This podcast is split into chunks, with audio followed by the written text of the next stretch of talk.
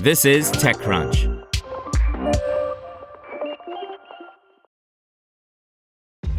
This episode is brought to you by ShipStation. You know, some things take a lot of work, like sending little robots to far-off distant planets. And just as that's challenging, so too is running a successful e-commerce business, especially when there's so much to do. So I want to introduce you all to ShipStation.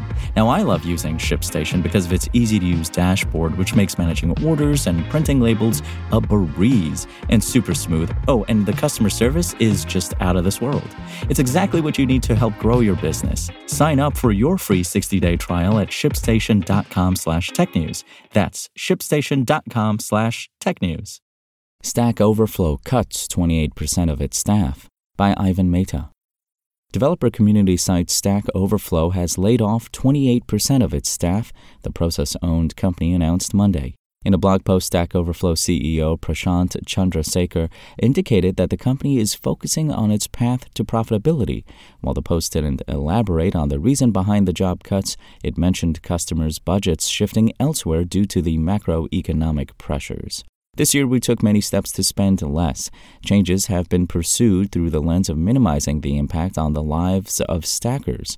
Unfortunately, those changes were not enough, and we have made the extremely difficult decision to reduce the company's headcount by approximately 28%, Chandrasekar said. While Stack Overflow is primarily a Q&A website for consumers, it also has enterprise products like Stack Overflow for Teams, which helps organizations maintain a company-wide knowledge base. The company didn't specify the number of laid-off employees.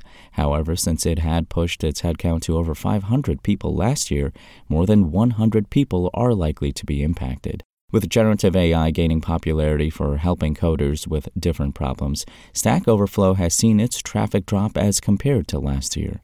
In August, the company said that because of generative AI, it expects some rises and falls in traditional traffic and engagement over the coming months. Earlier this year, Stack Overflow asked AI companies to pay for training data. In January, it barred users from posting answers generated by AI.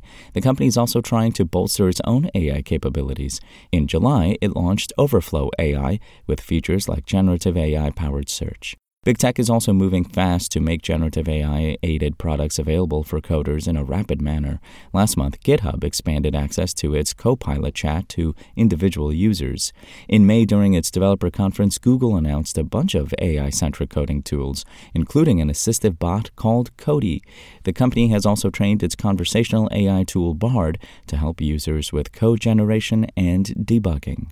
Want to learn how you can make smarter decisions with your money? Well, I've got the podcast for you. I'm Sean Pyles, and I host NerdWallet's Smart Money Podcast. Our show features our team of nerds, personal finance experts in credit cards, banking, investing, and more. And they'll help you make the most of your money while cutting through the clutter and misinformation in today's world of personal finance. You'll get clarity on strategies to help you build your wealth, invest wisely, shop for financial products, and plan for major life events. Listen to NerdWallet's Smart Money Podcast wherever you get your podcasts.